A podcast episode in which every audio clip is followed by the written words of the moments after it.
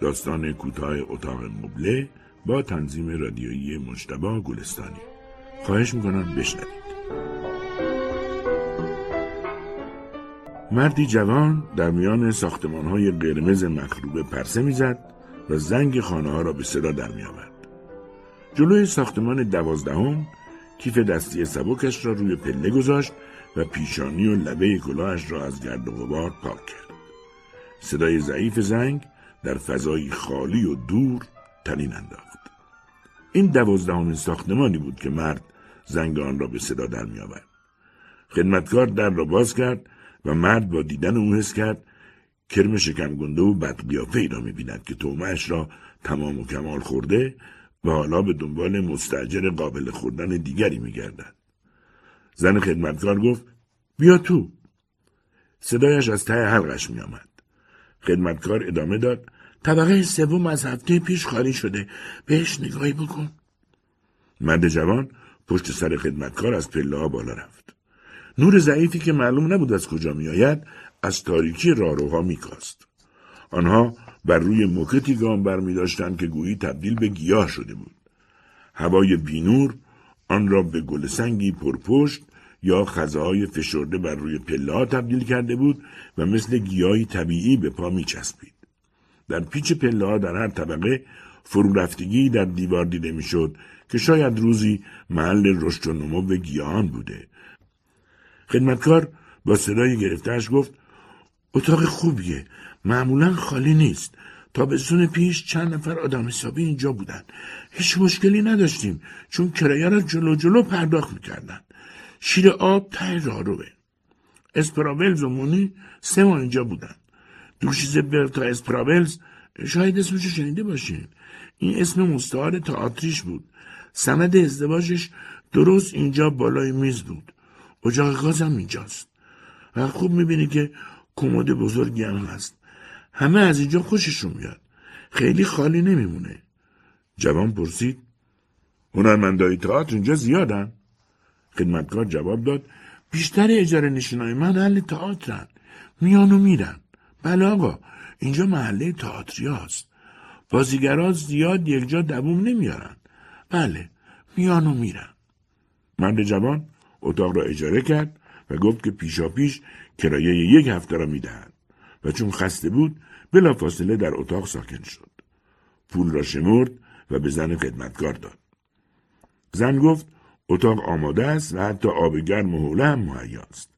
وقتی خدمتکار می‌خواست اتاق را ترک کند مرد جوان پرسشی را که مدام در ذهنش مرور می‌کرد مطرح کرد.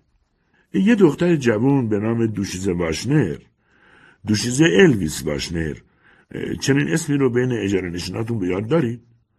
به احتمال زیاد روی صحنه بازی می‌کرده. یه دختر سفید رو، لاغر، با قد متوسط و یه خال سیاه کنار ابروی چپ. خدمتکار بعد از کمی فکر جواب داد نه چنین اسمی رو به یاد ندارم. آدمای روی صحنه اسمشون رو مثل اتاقاشون عوض می‌کنن. نه این اسم برام آشنا نیست. نه فقط نه. پنج ماه سوال و پیگیری بیوقفه و همیشه جواب نه. روزها کلی وقت صرف مراجعه به مدیران، نماینده ها، آموزشگاه و دختران بازیگر کرده بود. شبها هم در میان تماشاگران سالن تئاتر جستجو می کرد. از سالن معروف و پرستاره گرفته تا کافه های ارزان. او عاشق آن دختر بود و تلاش می‌کرد پیدایش کند. یقین داشت که از زمان ناپدید شدن دختر این شهر بزرگ و بیدر و پیکر او را جایی پنهان کرده بود. این شهر به باطلاق شنی مخوفی میمانست که ذراتش مدام جابجا می شدند و ذره که یک روز در ارتفاع بود روز بعد در گلولای و لجن دفن می شد.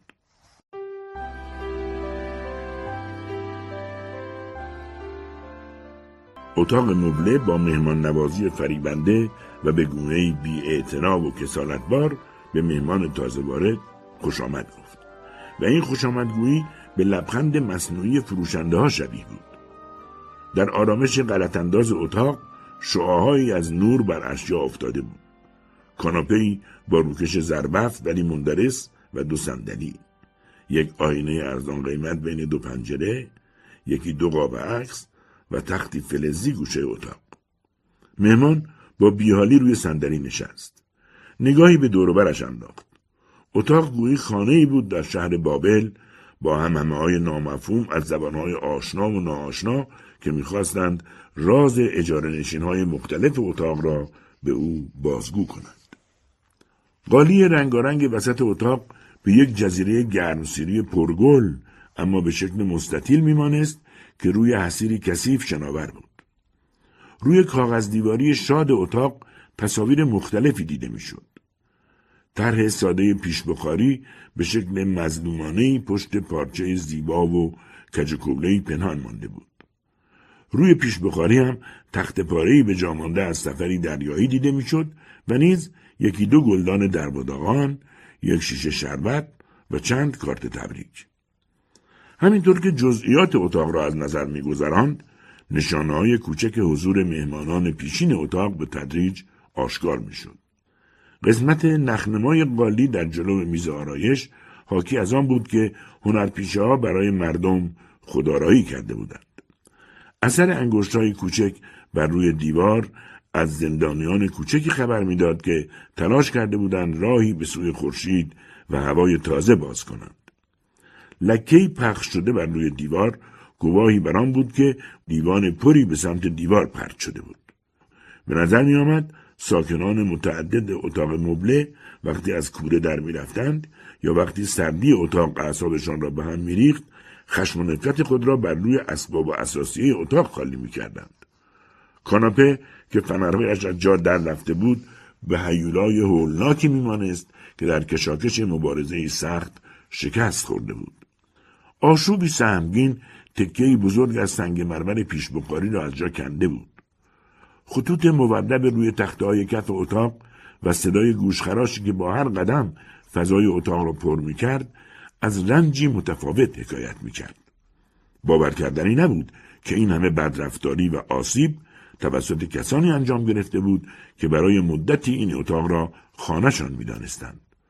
شاید هم این احساس با آنها دست داده بود که در خانه خودشانند و این حق را دارند که خشمشان را روی اسباب و اساسی خالی کنند.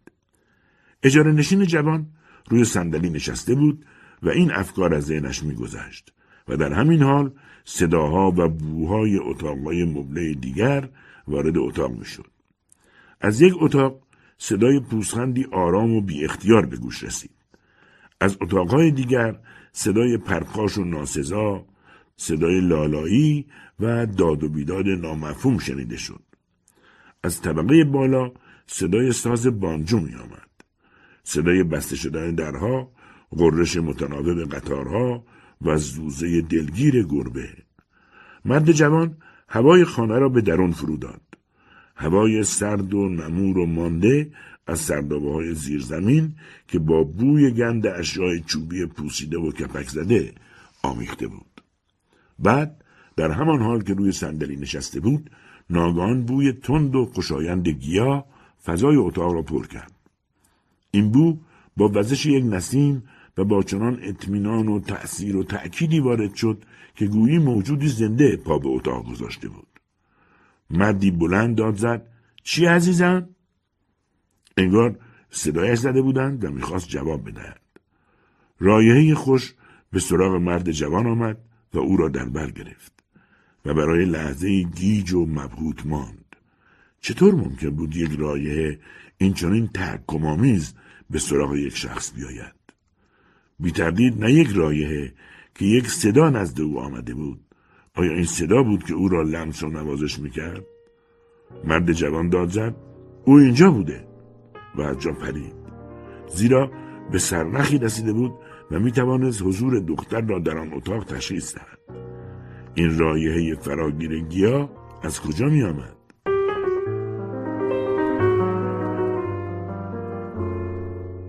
اتاق به هم ریخته بود روی میز چند سنجاق سر دیده می‌شد مرد توجهی به آنان نکرد زیرا می‌دانست کمکی به او نمی کنند. در حال زیر رو کردن کشوهای میز به دستمال کوچک و مندرسی برخورد. بوی گل آفتابگردان می‌داد. دستمال را کف اتاق انداخت. در کشوی دیگر چیزهای دیگری پیدا کرد. دگمه های عجیب و غریب، برنامه های تئاتر یک کارت کارگوشایی دو گل ختمی خشک شده و یک کتاب درباره تعبیر خواب در کشوی عطر آبی رنگی بود که مرد را به فکر فرو برد اما عطر آبی رنگ هم هیچ اطلاع خاصی به دست نمی‌دهد بعد مثل یک سگ شکاری که در پی بوی جستجو می کند به دیوارها خیره شد. بعد چهار دست پا به زمین افتاد و گوشه و کنار اسیر برآمده را با کف دستها و زانوانش وارسی کرد. نگاهی به پیش بخاری، میزها، حتی پرده ها و قفسه ظرفها انداخت تا شاید نشانه پیدا کند. غافل از اینکه دختر هم آنجا بود. کنارش، درونش. به او عشق میورزید و چنان بلند و اندوهبار صدایش می‌زد که حتی فردی بیخیالتر از این مرد جوان هم می‌توانست صدا را بشنود مرد بار دیگر با صدای بلند پاسخ داد بله عزیزم و چرخید و با چشمانی کاملا باز به خلع زل زد. چرا که هنوز قادر نبود شکل و رنگ عشق و لبخند گشوده رایه را تشخیص دهد. آه خدا این بو از کجاست؟ و از کی تا حالا بو می‌تواند صدا بزند؟ پس به جستجویش ادامه داد. گوشه و کنار و درزهای اتاق را گشت و چند ته پیدا کرد و بی با نگاهی تحقیرآمیز از کنار آنها گذشت. اما وقتی در تای حسیر چشمش به سیگاری نصفه افتاد با خشم آن را زیر پاشنه کفشش نه کرد و ناسزای جانانه ای گفت. تمام اتاق را زیر رو کرد. از اجاره های موقت بقایای خفتبار و هولناکی پیدا کرد. اما از کسی که به دنبالش بود و شاید در آن زندگی کرده بود و انگار روحش در آنجا پرواز می‌کرد هیچ نشانه ای نیافت. بعد به یاد خدمتکار افتاد. از اتاق جن زده خارج شد و شتاب زده از پله ها پایین رفت و جلوی در نیمه بازی که روزانه ای از نور از آن خارج می‌شد ایستاد. خدمتکار در را باز کرد. مرد تا آنجا که می‌توانست هیجانش را مهار کرد و گفت خانم ممکنه بگید قبل از من چه کسی تو این اتاق زندگی می‌کرده؟ خدمتکار جواب داد بله قربان. قبلا که گفتم. اسپراولز و مونی. مرد جوان گفت دوشیز اسپراولز چه جور زنی بود؟ منظورم اینه که از نظر قیافه.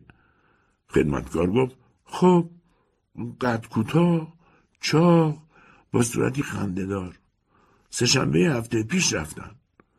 مرد گفت قبل از اونا چه کسی زندگی می‌کرد؟ خدمتکار جواب داد مرد جوان و مجردی که گاری داشت. یه هفته اجارش رو نداد و رفت. قبل از اون خانم کردور با دو بچه که چهار ماه موندن مرد جوان تشکر کرد و ناامید به اتاقش برگشت دیگر از رایه اثری نبود به جای آن بوی کهنه و مانده اساسی فرسوده به مشام می رسید. آن شب نوبت خانم مکل بود که چای بیاورد. فنجانها را آورد و در یکی از خلوتگاه های دنجی که خدمتکارها دوره هم جمع می شدند و گپ می زدند کنار خانم پردی نشست. خانم پردی از پشت بخار چای گفت امشب طبقه سومی رو باز اجاره دادم. یه مرد جوون اجاره کرد. خانم مکور با لحنی تحسین آمیز گفت عجب زرنگی هستی. واقعا توی کار اجاره دادن استادی. بعد با صدایی گرفته و مرموز ادامه داد قضیه رو گفتی؟ خانم پردی گفت ما اتاقا رو مبله می‌کنیم تا اجاره بدیم همین. نه بهش چیزی نگفتم. خانم مکل گفت خیلی واردی. خوب بلدی چطور پول در بیاری. هر کسی دیگه ای باشه نمی‌تونه اتاقی رو که تازه کسی توش مرده اجاره بده. خانم پردی گفت خودت می‌دونی خب ما از این را پول در میاریم. خانم مکل گفت بله درسته. تفلک دختره صورت کوچیک و قشنگی داشت. خانم پردی گفت بله قشنگ بود. به جز اون خال کنار ابروی چپش. چایی تو بخور خانم مکل.